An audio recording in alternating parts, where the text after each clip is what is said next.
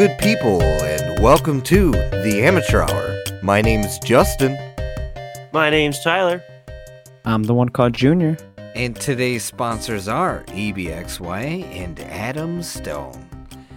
So it's a strange yet fantastic day in the world of the Amateur Hour.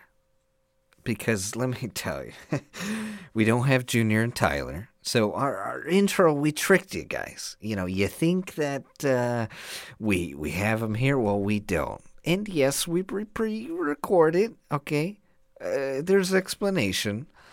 Uh, I'll, okay, it's easier. As simple as that. It's easier to edit, and it saves me time. The end.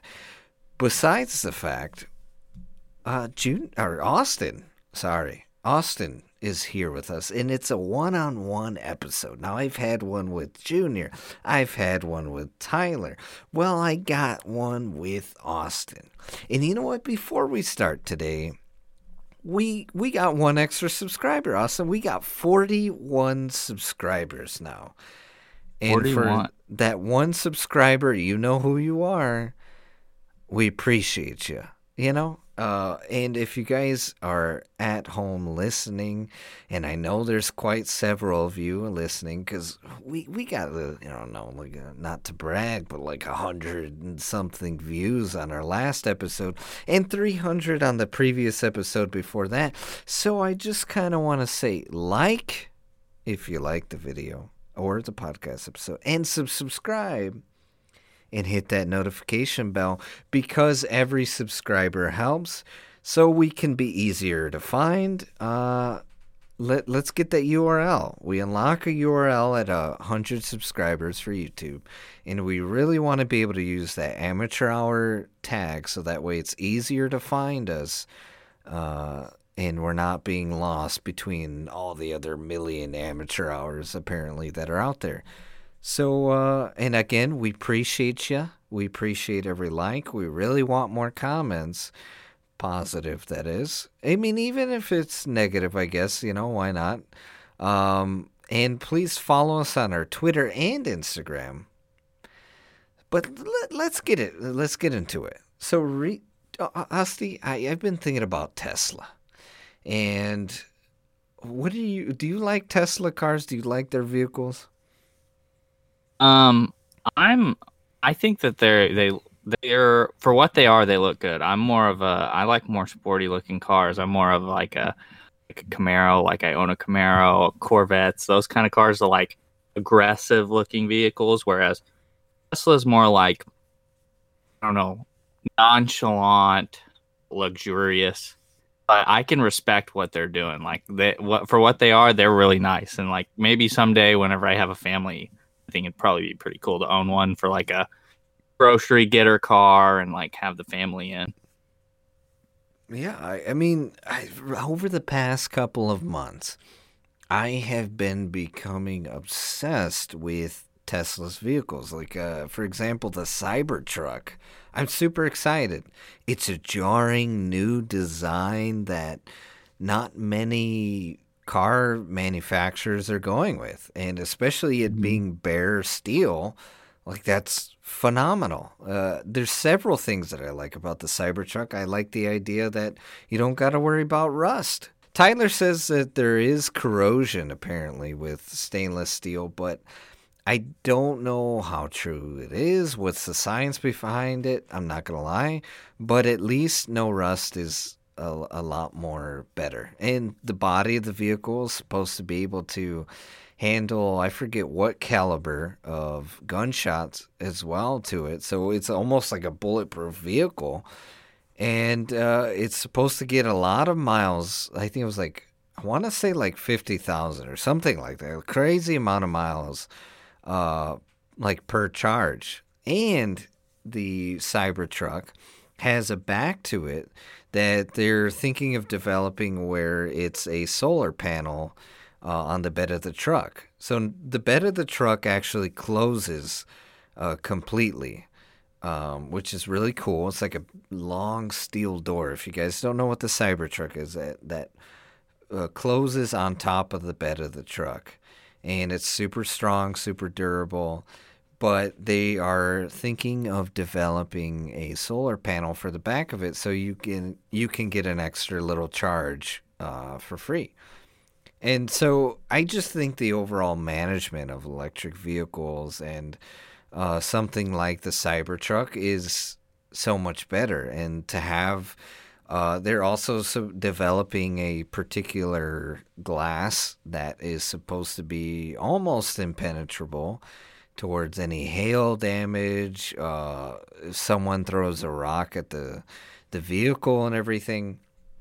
So it's supposed to be overall more affordable, more nicer, uh, very fast, just very luxury car.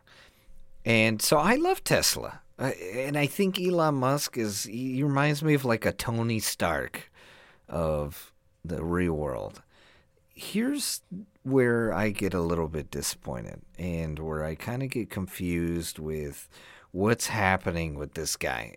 In, in, this guy, Elon Musk, recently went on a podcast, and I will link the podcast episode in the description so that way you guys can check it out for yourself. Um, but he went on a podcast discussing, you know, I guess he was supposed to discuss his vehicles, what he's got like the Model X or the Model Y coming out pretty soon. And what ended up happening is the in the individual interviewing him, she asked him uh, how he felt about the idea of COVID 19. And he started uh, essentially saying, like, it's overhyped, that there's not that many deaths from COVID 19, that it's nothing to fear nor worry about, uh, nor he doesn't believe in the idea. And he's openly said this on, on his Twitter as well where he doesn't believe that we should close like anything down whatsoever. And um, yeah, he's just he's like all around this COVID nineteen. I say COVID nineteen denier, but he he um, it kind of like that. Like he doesn't believe essentially it's anything. Um, and part of the interview that kind of like infuriated me and I thought was a bit uh, ridiculous to do on his end was he decided to say, well, she asked him, well, um, he, he believes like, well, companies should stay open during the COVID 19 and there's not that many deaths. It's nothing to worry about.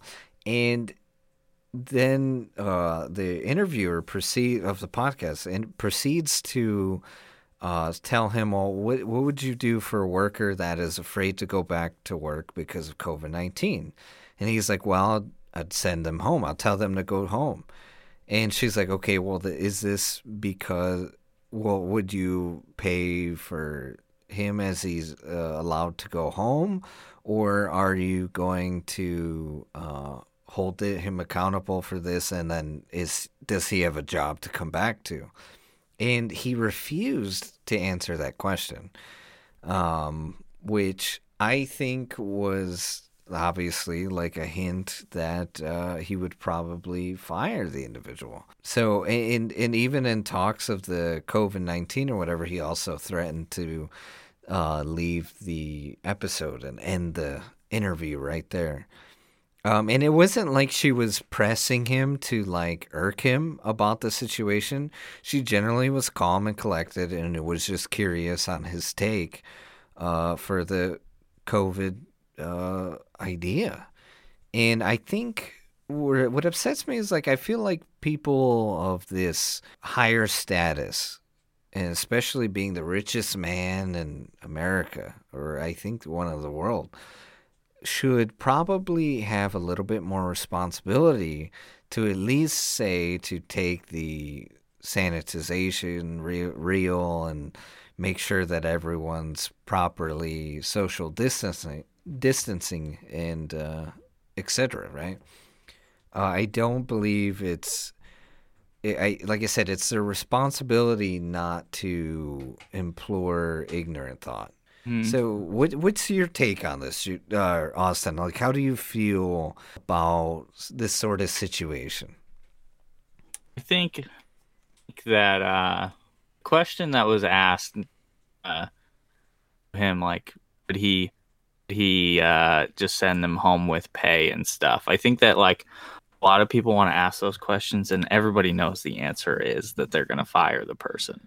Everybody knows because like realistically, so long like I've been working the entire pandemic, and uh, as long as the job is like actively making sure that they're making the environment as safe as possible, I like that is justified. I mean, just these companies, like, yes, like they're billion dollar companies, but like mm, one or two people is slowly going to trickle down. Like, if you let one person go home because they don't like feel comfortable or whatever, and next thing you know, it's just like a trickle down effect. It's just like in uh, elementary school, if you let one kid go to the bathroom, next thing you know, every single one slowly says they need to go to the bathroom. And so I feel like he, he as long as he's putting in the like, there's sanitization, good sanitization everywhere. There's uh, distancing as best as they can. They're wearing masks or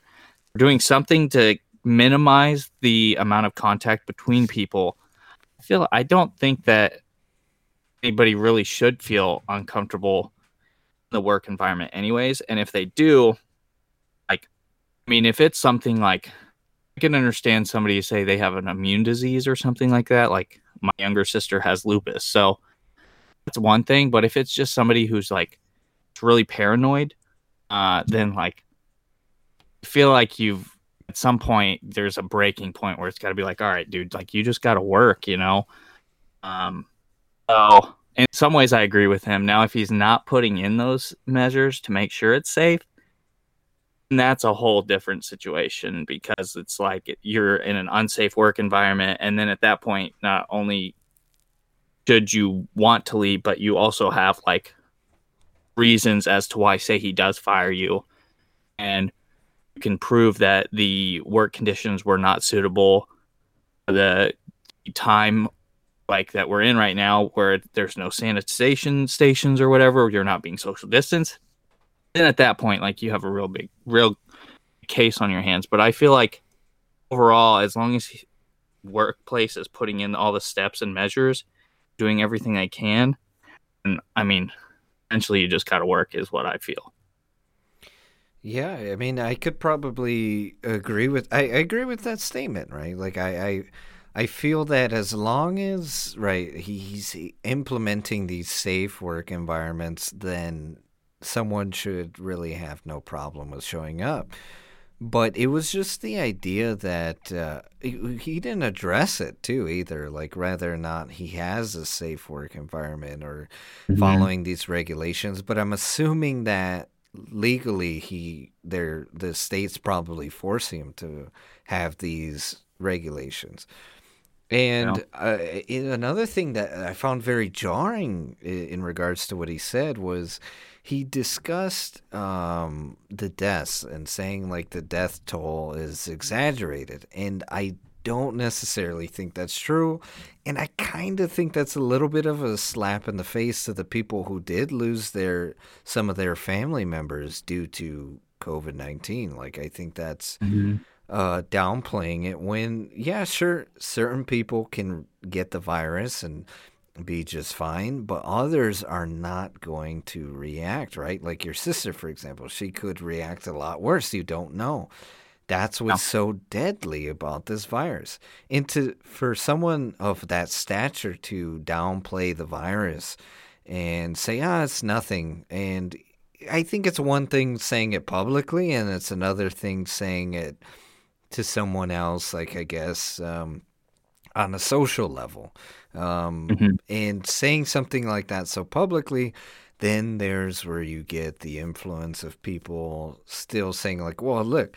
Elon Musk is a very smart guy. Like, uh, you know, uh, I'm going to listen to what he says as opposed to what our government says, right?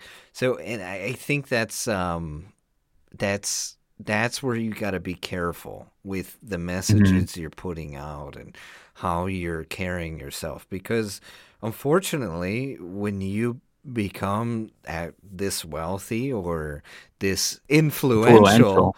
as a mm-hmm. uh, philanthropist essentially uh, you are going to be looked at in a different light. So the things you say have big repercussions. And Yeah. um, yeah, it's it's it's a tough situation Oh. that I wish he would have handled better.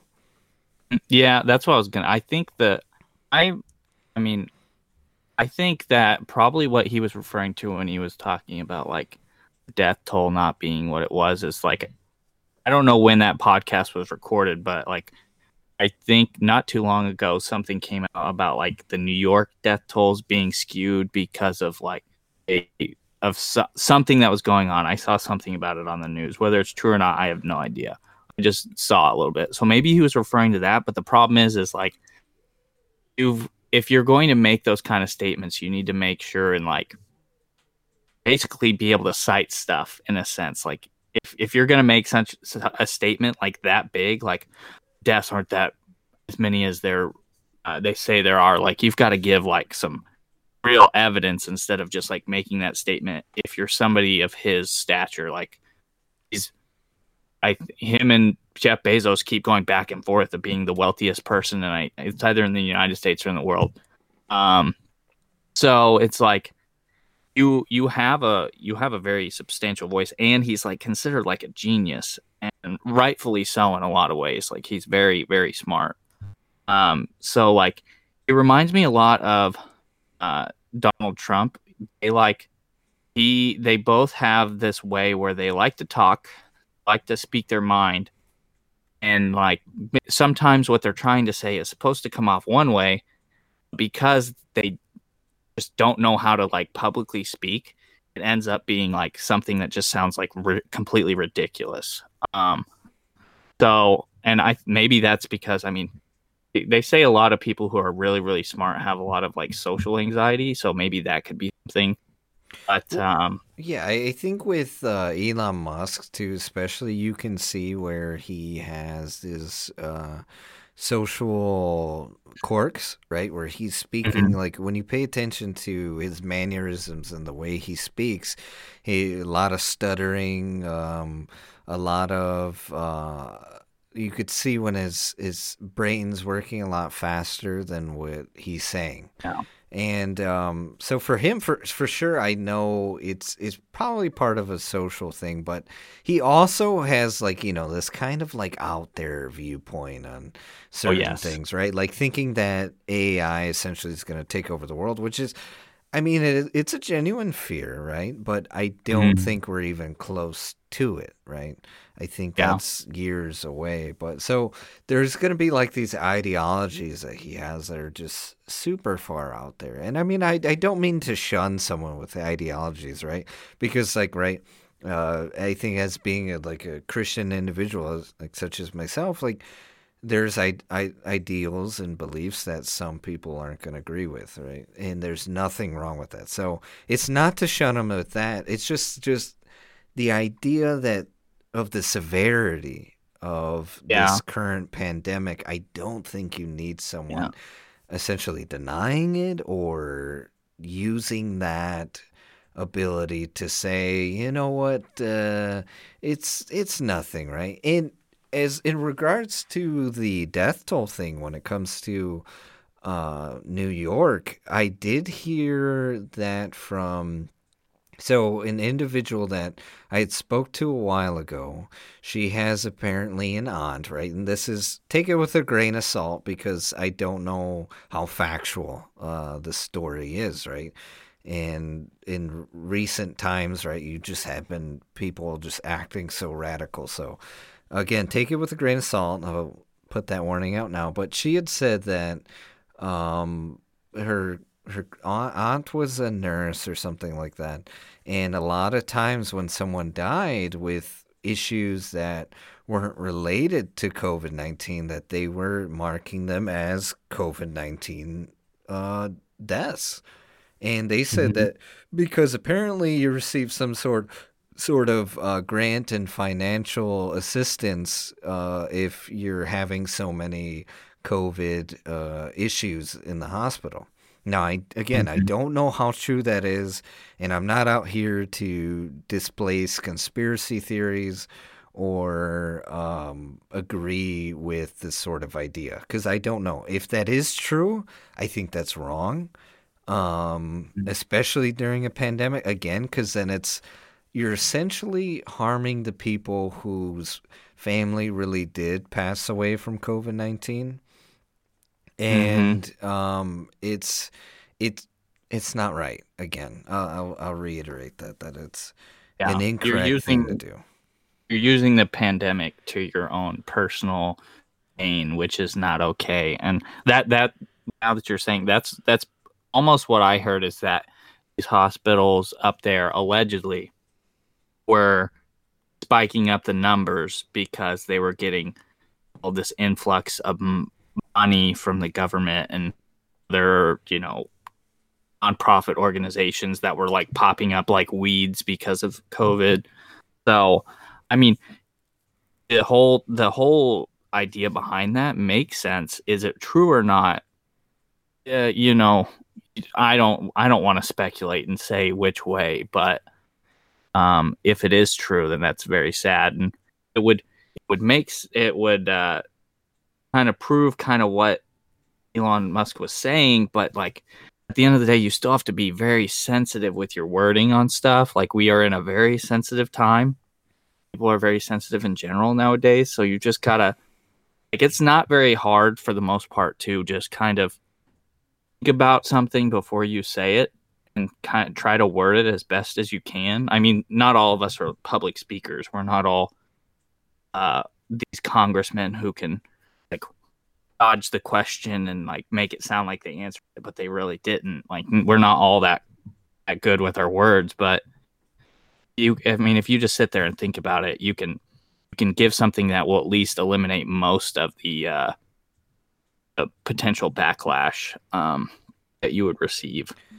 Yeah, and uh, another thing that I mean, you you really touched on a topic that has been intriguing me. First off, we around this time we let me tell you, like my my belief on humanity has really just shifted, right? Like you you have such radicalist like just crazy reactions that I've never seen in my whole life. Like, I mean, what you got, right? People freaking storming Capitol. You have people being outraged uh, by pandemic stuff and refusing to wear masks. Like, you just have all these sort of strange things with humanity recently, like with our society. And I don't think. I don't know. It's kind of disappointing to see, right? Like, I wish that we were all a little bit more caring and understanding of what is happening. Like, I, I this is a good point, and it's like, where has the empathy gone for our generation? And is empathy essentially too much, or is it too little? Right? Because then we also have this idea of outrage culture. And it's something that I've addressed several times throughout the podcast. Um, we talked about it in season one quite a bit. And I don't mean to beat a dead horse, essentially. And for those of you who are offended, I don't mean to chop the same tree. and if you're offended for that, then I don't know what to say. um, but you have a lot of just uh, what seems like a lot more outraged belief now, right? Like it's it's either their way or the highway type of thing, right? And I don't think any idea for that thinking allows for society to live peacefully. If you're Mhm. going off of the idea that I am always right and you're feeling you have to force those viewpoints on other people, I think that's an incorrect way about going things. I do not believe, and I'll repeat, that you should force your views onto someone else's I- I- ideology. Unless it's something that, when it comes to murder or something insane, like some insane radicalist thing where you're like, they're like, yeah, I'm going to bomb the. You know, something. you're going to be like, Mhm. no, no. Then you challenge someone uh, on Yeah. that sort of idea. And I, I do believe, right, you stick up for some of your rights, but I think that in order to live peacefully and truly live in harmony, you have to respect others' beliefs. And Yeah. sometimes it's not worth like debating or fighting over or getting outraged for that person. Uh, For example, right, like being Christian, right? There's so many uh also radicalist Christians. Like there's always bad apples in whatever you do. And so you have all these bad apples like making it seem like uh, oh, we hate this group and hate that group and they're going to hell and stuff like that. But in, in actual Christianity belief, you're not supposed to judge. and it is not in your place to condemn some anyone to hell, right? There's right and wrong. And you um it's simple as that. You just you yourself it even says, right? Um salvation is individual, meaning that you worry about you, essentially. Yeah. Right?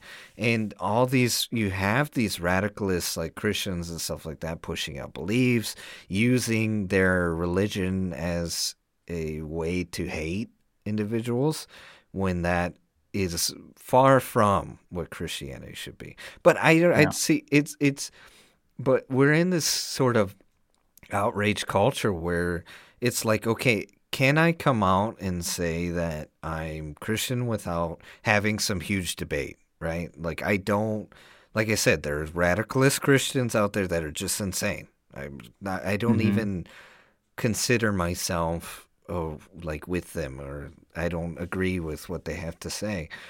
And um I don't know, it, it's I hate this society currently that where you have to feel fear of certain things that you believe and you got to hold it. Oh, what what political stance are you? Yeah, you know, I like I want to believe in what I want to believe in and leave me alone. Like I don't want to debate it. I don't want to have some huge argument.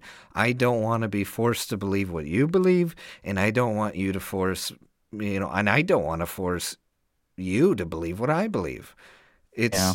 I think yeah, I think the ahead. big problem in the world right now is that everybody is focused m- so much on what makes each other different. And that's the big problem is that everybody look on the news, you look on social media, no matter what it is, everybody you look at TikTok for example.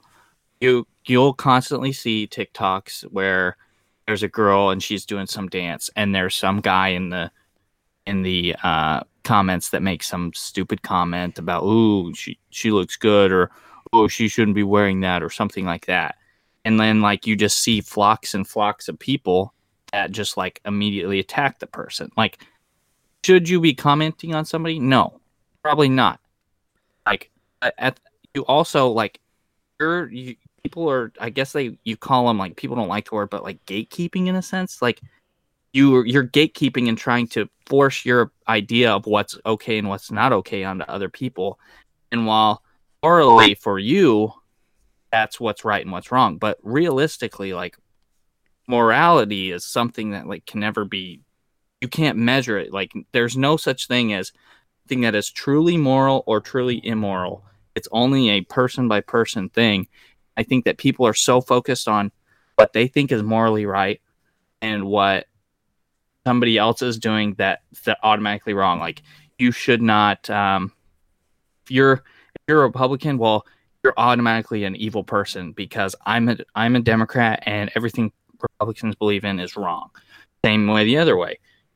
You're a Democrat, oh, you must be awful because I'm a Republican and Democrats are awful, blah blah blah blah. Like people are just so focused on what's different about each other and then they attack each other on it and try to force the other person to believe in their way.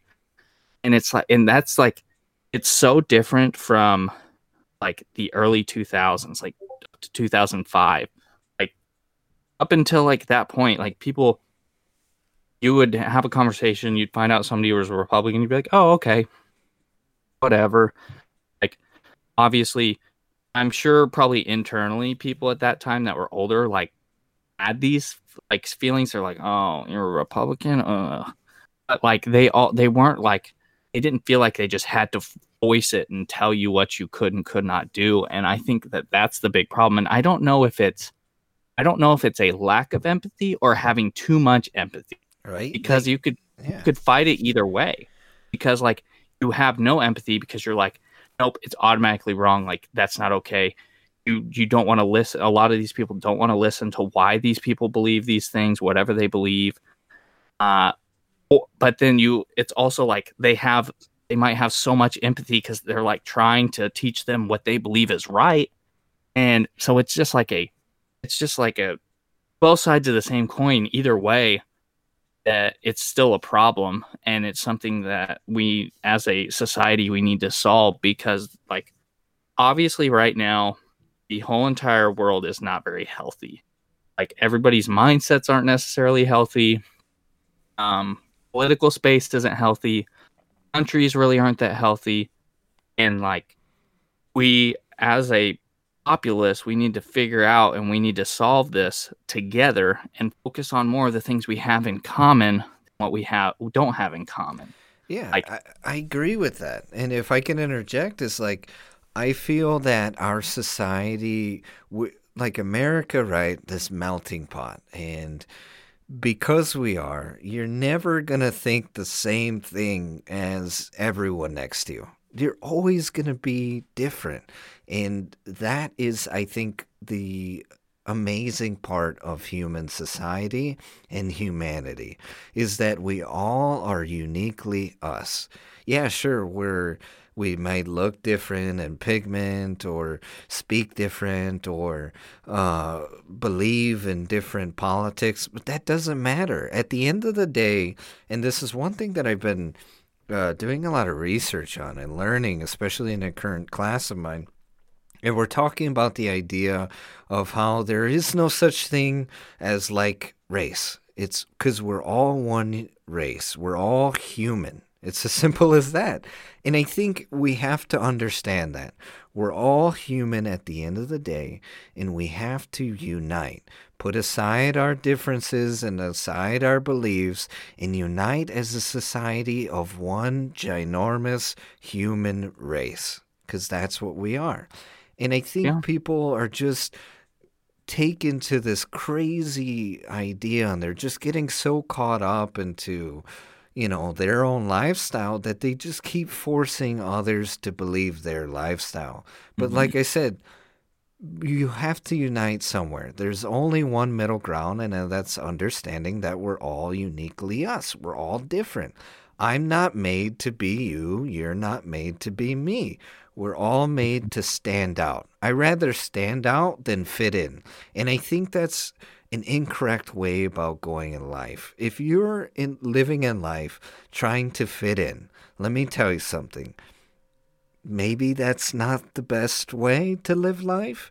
Because again, I can't tell you how to live your life, but personally me i don't i don't believe in that i believe in standing out being different than the mold i don't like being a cardboard cutout i don't like being like this person like that person i want to be me i want to be justin Yeah. i don't Yeah. want to be austin i don't want to be tyler or junior and i think Yeah. that's what Well- makes this podcast great as well is that we're all uniquely us we all have different characteristics we all have agreements and we all have disagreements that's what Mhm. makes us human is our Yeah. imperfections and I and I think that really, like, what's what all of this like trying to force each other to like feel the same way other people feel is what it ends up doing is it makes the divide bigger, obviously, because it's like. Uh, on certain topics, if you don't believe this, then you automatically have to be all the way so far away that you're just like the polar opposite. And it's like, no, like I just don't believe this because of like these couple of things. It's not Yeah. like I'm way far. Oh, that's like, like, uh, for example, uh, the coronavirus. We were just talking about Elon Musk. Like for Elon, maybe he feels like he doesn't think it's as big of a deal because of the um the stuff that's coming out about the New York stuff. Or maybe in his personal life, he's had people uh, get the virus and then become perfectly healthy afterwards. So like he's had things happen. Maybe maybe the way it came across, of course, was like he sounded like he was so far. He doesn't like you were saying he's like an anti-COVID guy. like he doesn't believe it exists. Or in reality, it's like he just like there's a couple things that have made him feel like it's not as big of a deal as it is, which is as just one person, like take the name away from it. If a person felt that way, like if I felt that way, it wouldn't be that big of a deal, but it's just heightened because of who he is. Like it's okay to have these differing like views on things and be like kind of almost at the fence like you kind of believe certain things but you don't and that's fine and we should be celebrating our differences because at the end of the day like we all have different journeys in life. Like justin's journey is completely different than my journey. Tyler's journey is different than justin's and mine. Uh junior's is different than all of ours. We all have come all of our journeys are all different therefore it shapes us into different things. And for you to for somebody to force you into this cookie cutter mold is basically saying like yeah like i know austin that you had this ex- experience when you were younger that really like put a really big stamp into your brain about how you didn't want things like this to happen ever again. But like i don't really care. I don't feel like that's right, so I'm going to force you into this cookie cutter mold. Like that's that's not okay. That's in a sense trapping on somebody's whole entire life in a sense because like nobody just randomly wakes up and decides anything in life. Like it's a slow evolution to what they end up becoming and what their beliefs are and like I said like a lot of effort is put into that and so i feel like we should be celebrating these differences there's a lot of differences between men and women uh and like you americans versus people in the uk or people in china versus japan like there's all these differences culturally uh religiously and we should celebrate those and be like wow we are one race because like you said all the human race but yet we can be so different and be okay with it. That's how everybody should think. Like, it's awesome for me to be in America and love to play Xbox, but then some person in Japan be like, "Oh, I love playing my PlayStation." And, but I don't like Xbox, and I can be like, "Oh, I don't like PlayStation." It's like awesome, that's cool. Like you don't you don't like what I like, I don't like what you like. That's fine. Like whatever. Yeah. And I think that people's people just uh, are so focused, like I said, so focused on our differences, and they don't, and they want to change them, and they want to make everybody the same. They want to make this one cookie cutter person for the entire world, and what we should be doing is the opposite, celebrating those differences, because that's at the end of the day, what cha- what my difference from me to you is what makes me Austin and you Justin. Yeah, and I, I believe too that you know, also with in, in the vein of outrage, right? You have this sort of cancel culture as well. And I believe this too. And I think I'll leave this at this note before we go to break. Um, is that I believe people can grow and people can change. And if you don't offer people the room to grow or change, they never will you cannot shun everybody. I think you have to hold them accountable, right? But allow them the time and the ability to change. Because whether you want to believe it or not, I believe that there people deserve second chances. And um, I think that's something to keep in mind. Uh, and I hope that you guys take this um, and really use this to progress your thought and just take some time to simmer on this uh, idea because uh, these are ideas that are to bring us together as opposed to uh, bring us apart, which is what I felt, you know, recently with uh, a lot of the things happening in the world. Um, but with that said, we're going to cut to a quick break from our sponsors. So I hope you guys enjoy those word from our sponsors and stay tuned because we have some uh, very interesting current events that we're going to talk about.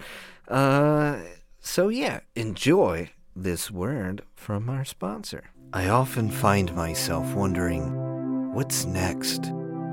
What lies ahead? Where do I go? How far will I go? We often think about tomorrow. But what's the point? What's the point of not looking at what we have in front of us? Why not look to the present and be grateful? Why do you run from today? What difference does it make if everything you have today can be gone tomorrow? So I urge you, live for today. Search EBXYA on Amazon today to get all of your XLR cable needs. Link in the description. Adam Stone, a unique and talented artist hitting the alternative rock scene. Listen to him as he jams his way into becoming a new hit artist.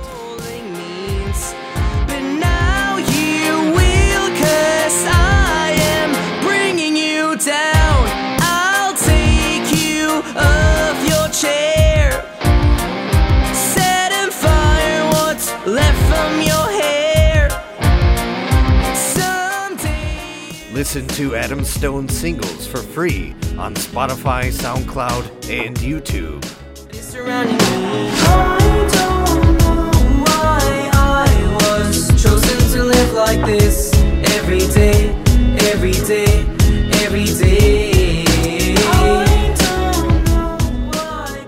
You can follow your favorite ghost, Adam Stone, on Instagram and Facebook. Link in the description. And we're back from that word uh, from our sponsors. Actually, uh, I forgot to mention before that we're plugging. We plugged both of them uh, as of right now because this episode's going to be an hour. Uh, it's just because it's us two, and we don't we don't have all three of us for essentially uh, a longer episode. And I figured we'll keep it short for everyone. Um, but with that said, please like and subscribe and hit that notification bell and actually follow us on our social media.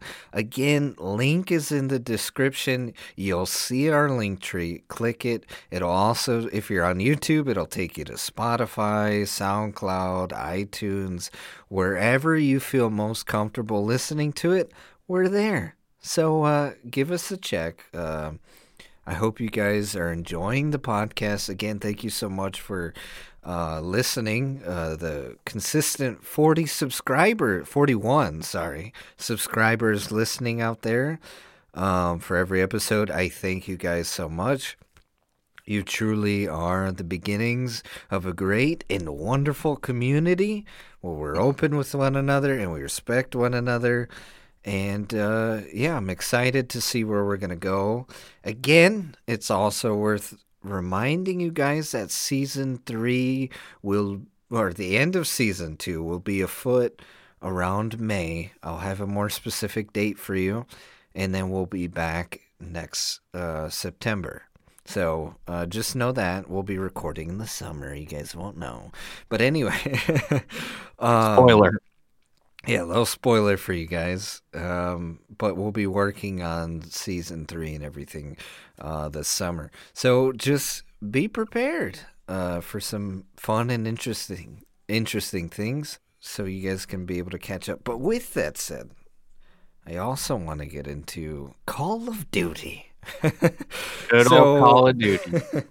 It, I mean, I think it's well aware if you listen to the podcast that me and me and Austin here have been fans of Call of Duty, and Warzone has taken my life by storm for a while. I mean, I've been on like a month, two month break from Call of Duty because I hit a hundred wins, and I was like, you know what? It's too toxic. there is a bunch. It's littered with meta weapons and hackers. And sure enough, Call of Duty in recent news um, had banned 60,000 players for hacking. And as a result of it, well, Austin, what was the result?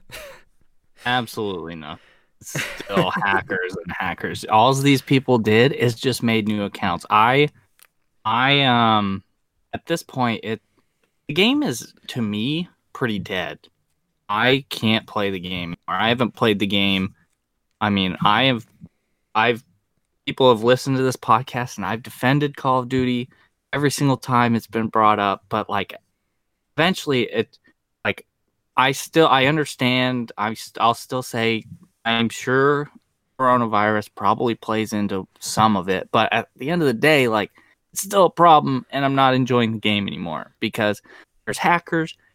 Every time they update the game, there's new bugs for people to use, or the same bugs pop back up. Like, how do you let the stim glitch pop into your game like five times? It just doesn't make any and sense. the like you invisibility you glitch know. came in Yes. twice. yes, it's. I mean, I to me, I think Warzone. I know for a lot of the people that I play Xbox with, people aren't playing Call of Duty anymore. I mean, it's just gotten to the point where it's just so messed up. I mean, last game I played of Call of Duty, we we uh we landed, we got killed by a hacker, we got back our gulag, we landed somewhere else, and below and behold, another hacker kills us again. Completely different person. So not only were we in a lobby with one hacker, but we were in a lobby with two hackers. And verified hackers. Now there could have been this was like uh trio, so all three of the people on those teams could have been hacking. I have no idea. But I mean it's just it's so bad. I mean, I get to them for banning sixty thousand accounts. It's a lot of people, and I'm sure it took a lot of work to do that. But until you get some type of system in place that automatically bans people the minute it catches these things happening, um, you're never going to get anywhere because there's all these these people are just going to continuously make more and more accounts, and it's just going to be too much for people to manually go in and look. You just have to build some type of coded system in place. Um, otherwise, it's just never going to work. You're going to be overflowed, and it's the if you were to like do it correctly and like make sure it doesn't happen, you would have to have everybody in your team working on that and only that. And I mean, while we would enjoy the fact that there's no longer hackers, we would hate the fact that the game is probably going to be the same for the next 10 years because they'll still be banning people in Warzone that were hacking 10 years prior. So, Yeah, Um, it's it's completely mess. ridiculous. Like uh, I think for a game studio and a game title of that magnitude, triple A title, and you're gonna tell me you guys don't have an anti-cheat system? What? Uh, for one of the most popular Royale games, first off, the lack of map content is insane. I need more than just a hole in the ground to interest me in a game's map.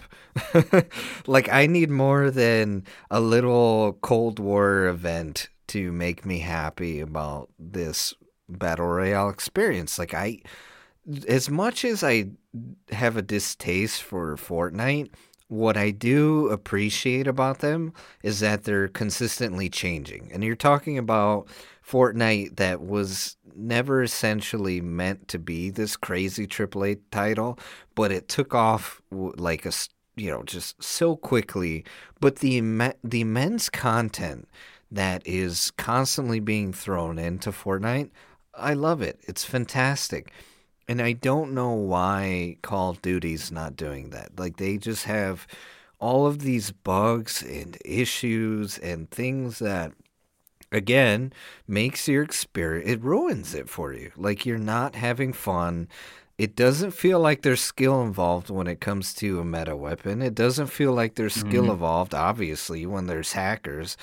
And it takes the fun out of it. If you want to make a competitive shooter, then why in the world are you going to take the competitive aspect out of it and allow these cheaters and to allow these bugs to persist in your game?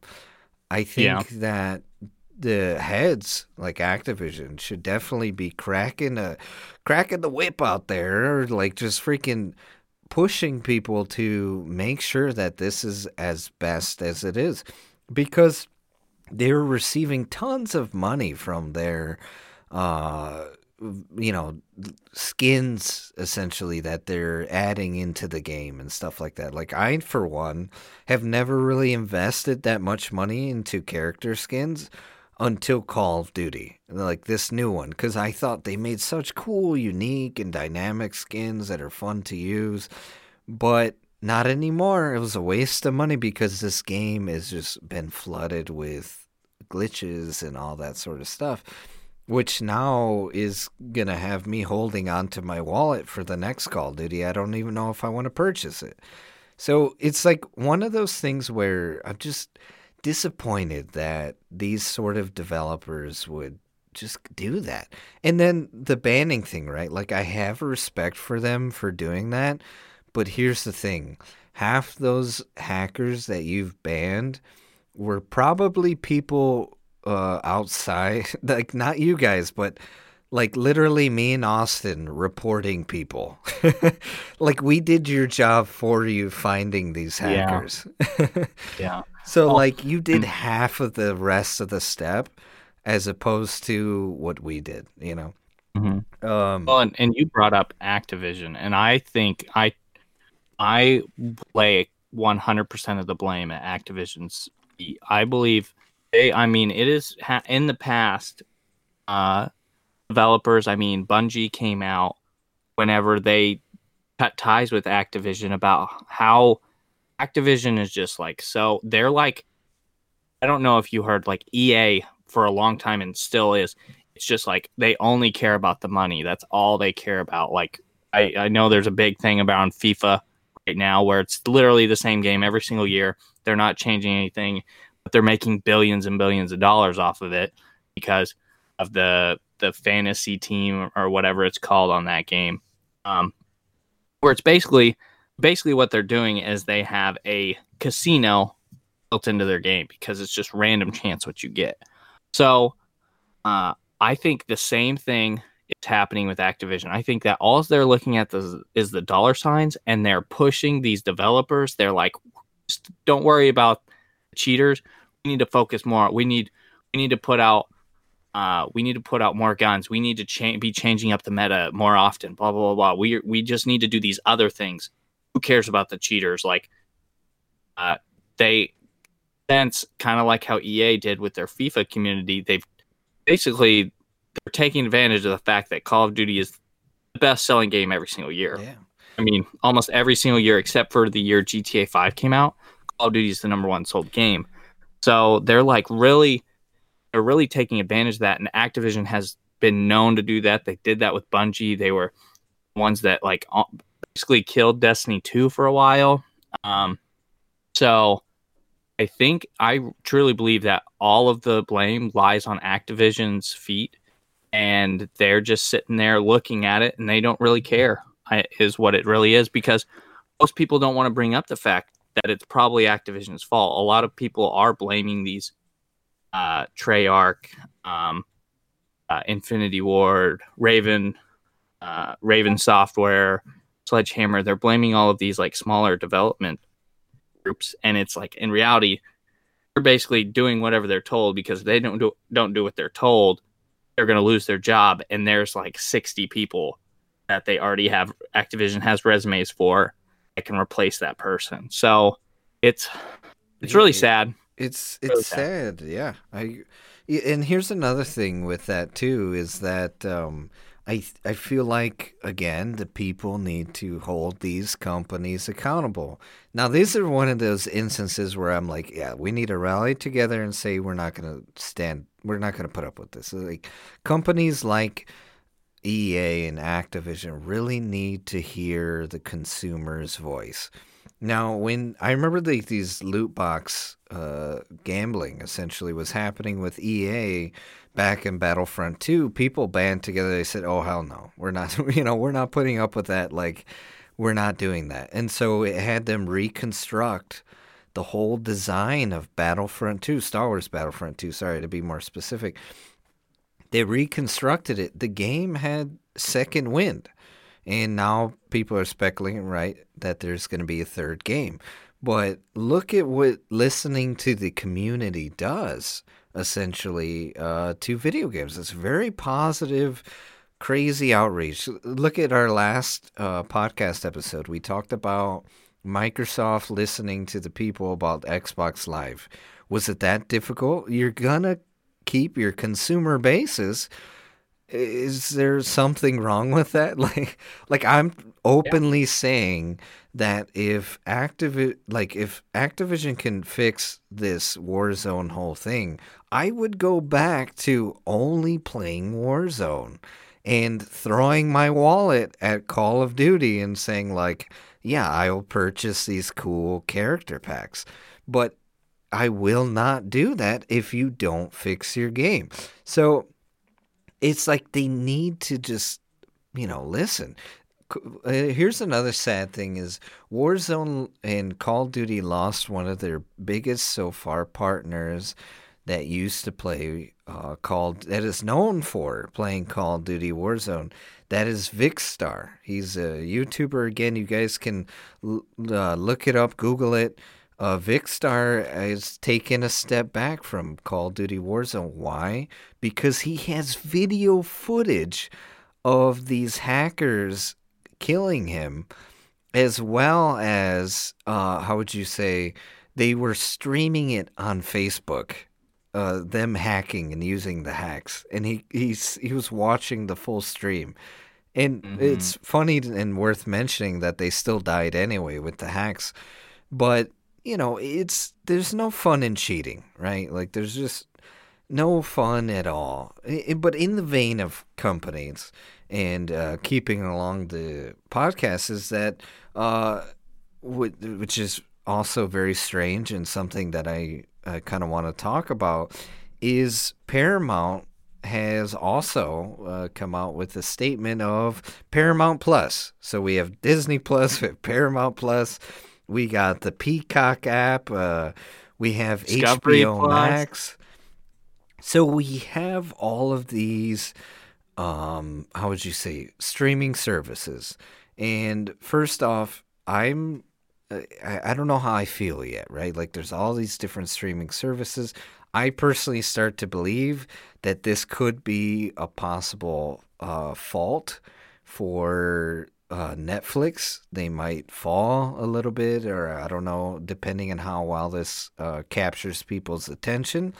Because now uh, Netflix, I don't know how they're going to be able to license out videos essentially because if they can't license out a Paramount film because Paramount has a Paramount Plus or a Disney film because Disney has Disney Plus, how are they going to survive? You know, so I'm kind of afraid for the future of what this means for Netflix. Um, I'm hoping. Yeah, I think Netflix alive. might be in trouble. Yeah, I think Netflix. I think uh, obviously Netflix. Ha- I, I they've kind of started transitioning to it. They've done. They were transitioning before, and I think they. The only thing that might save them is the fact that they started making Netflix original content. But the problem is, is be churning out more. Uh, that's the issue because now you have Paramount Plus, you have Disney Plus, you have Hulu, which is owned by Disney. I don't know if a lot of people know that or not, but Hulu is owned by Disney. You have HBO Max. You have uh, the Peacock app. Uh, we, I think we just, I don't know if I said it already, but we have the Paramount Plus, and then uh, Discovery Plus is another thing that's come out. Like all of these, uh, these companies are now like these. You look at on your cable, you see you see NBC, you see Fox, all of these like big names, ESPN are now making their own app. And so one, I think it's going to it looks like it's slowly leading up to where eventually these companies are going to kill cable.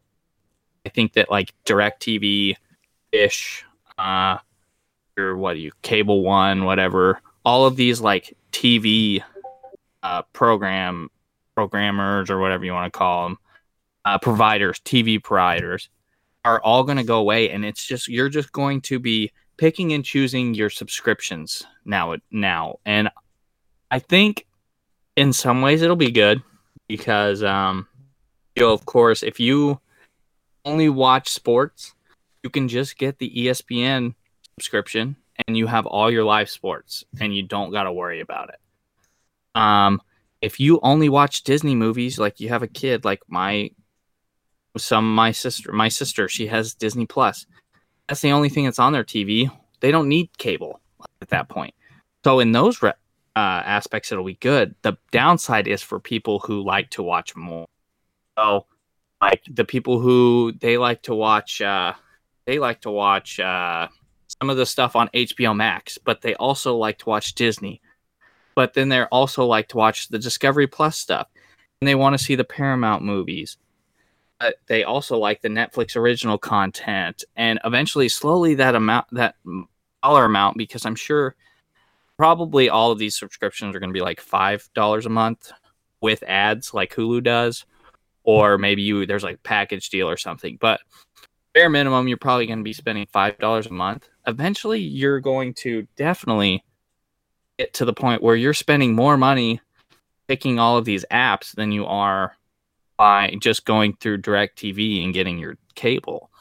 Um, and it's, I don't know, it's, uh, for me, it'll be fine because I don't watch a lot of TV, but for other people, I think it's going to end up costing more money.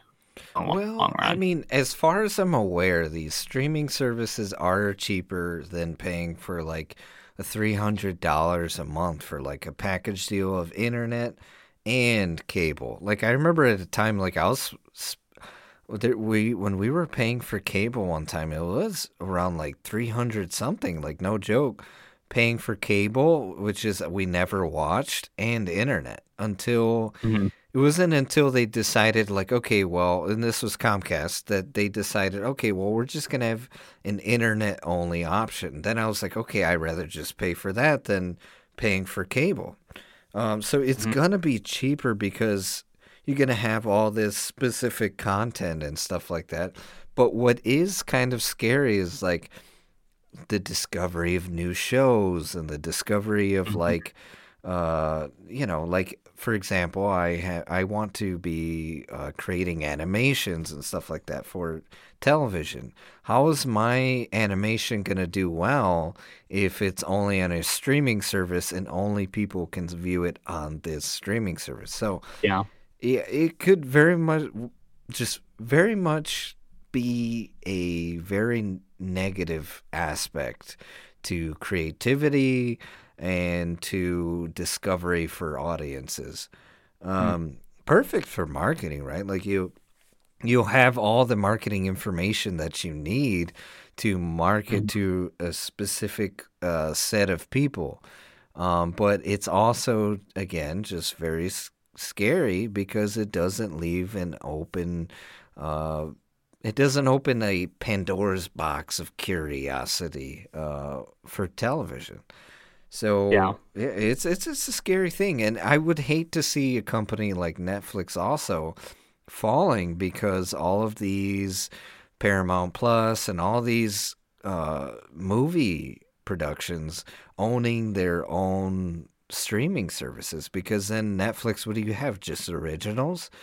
And I, and uh, to be honest, I wouldn't pay for Netflix if it was only originals. I go there because there's so much content on there that I can mm-hmm. watch.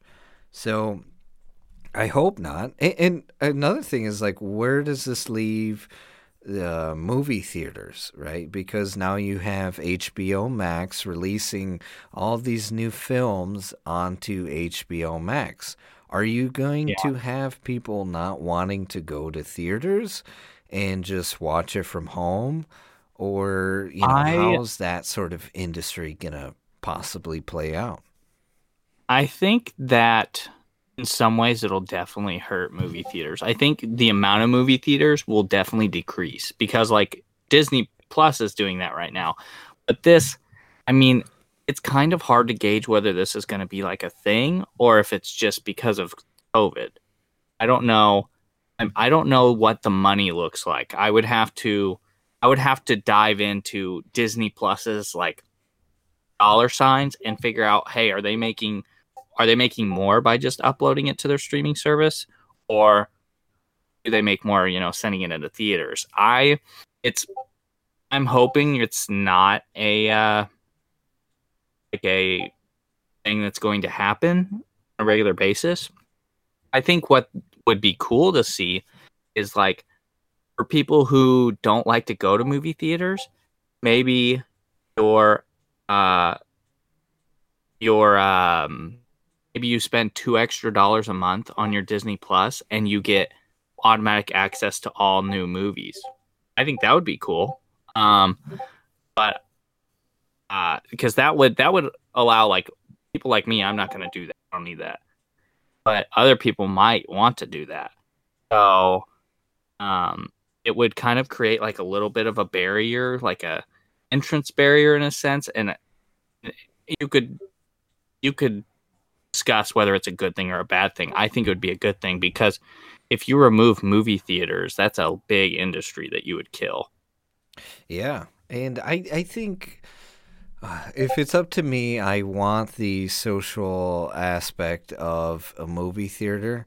I want to be able to show up and uh, you know have enjoyment, have fun, and, and there's something. There's nothing like the experience of experiencing a movie in a movie theater, like being next to other people and just watching reactions, or just Mhm. simply just ah, something about the environment and the ambiance of uh, of of movie theaters is fantastic and my, magical. my experience with Endgame would Oh. be completely different without being if I was not in a theater when it if on I release if I didn't hear the whole full. crowd clapping, like the environment made the movie because like uh spoiler alerts for anybody who hasn't seen them if you haven't seen it you're know what you're doing.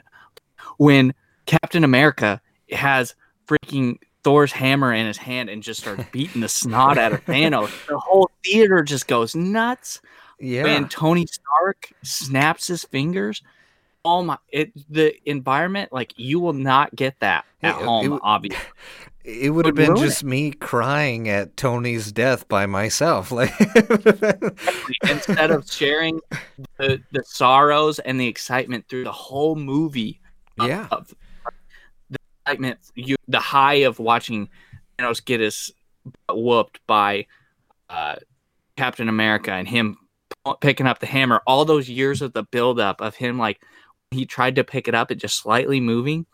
And then the build up to that where you see it because everybody kind of like they saw it or some people didn't and then to happen all the excitement and for you to then have the super super low of like Tony Stark just saved the world but he also just died. He's like arguably the most important person in the Marvel Cinematic Universe because he started everything. Now he's gone. Like if you experience that roller coaster by yourself it would not have as big of an impact as experiencing it with like I don't know how many people are in a movie theater 60 80 whatever Yeah. it is.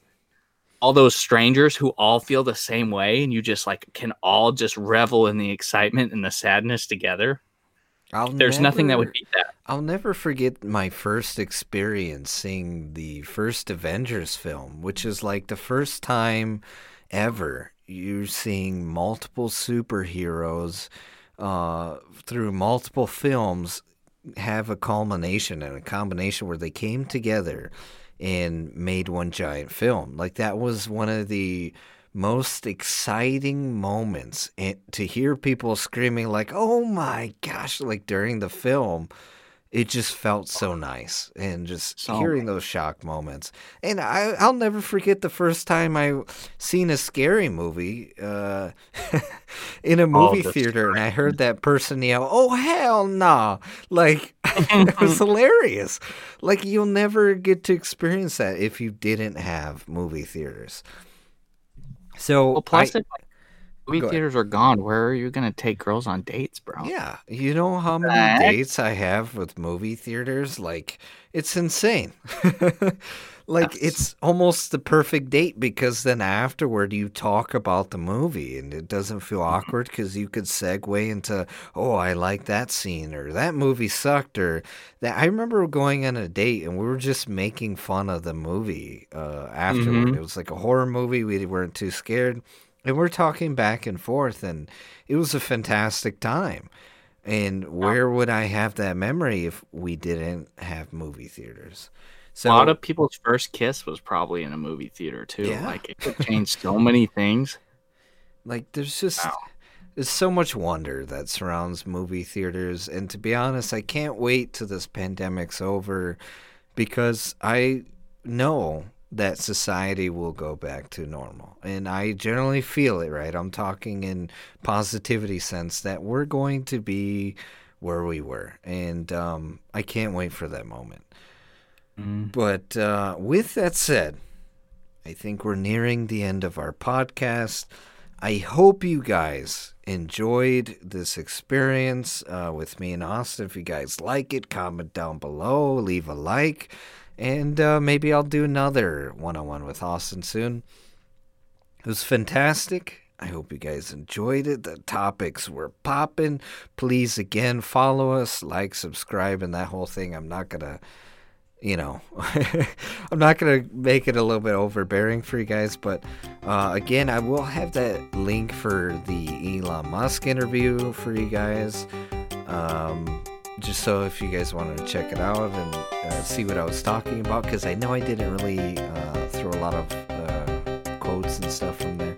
But uh, with that said, we love you.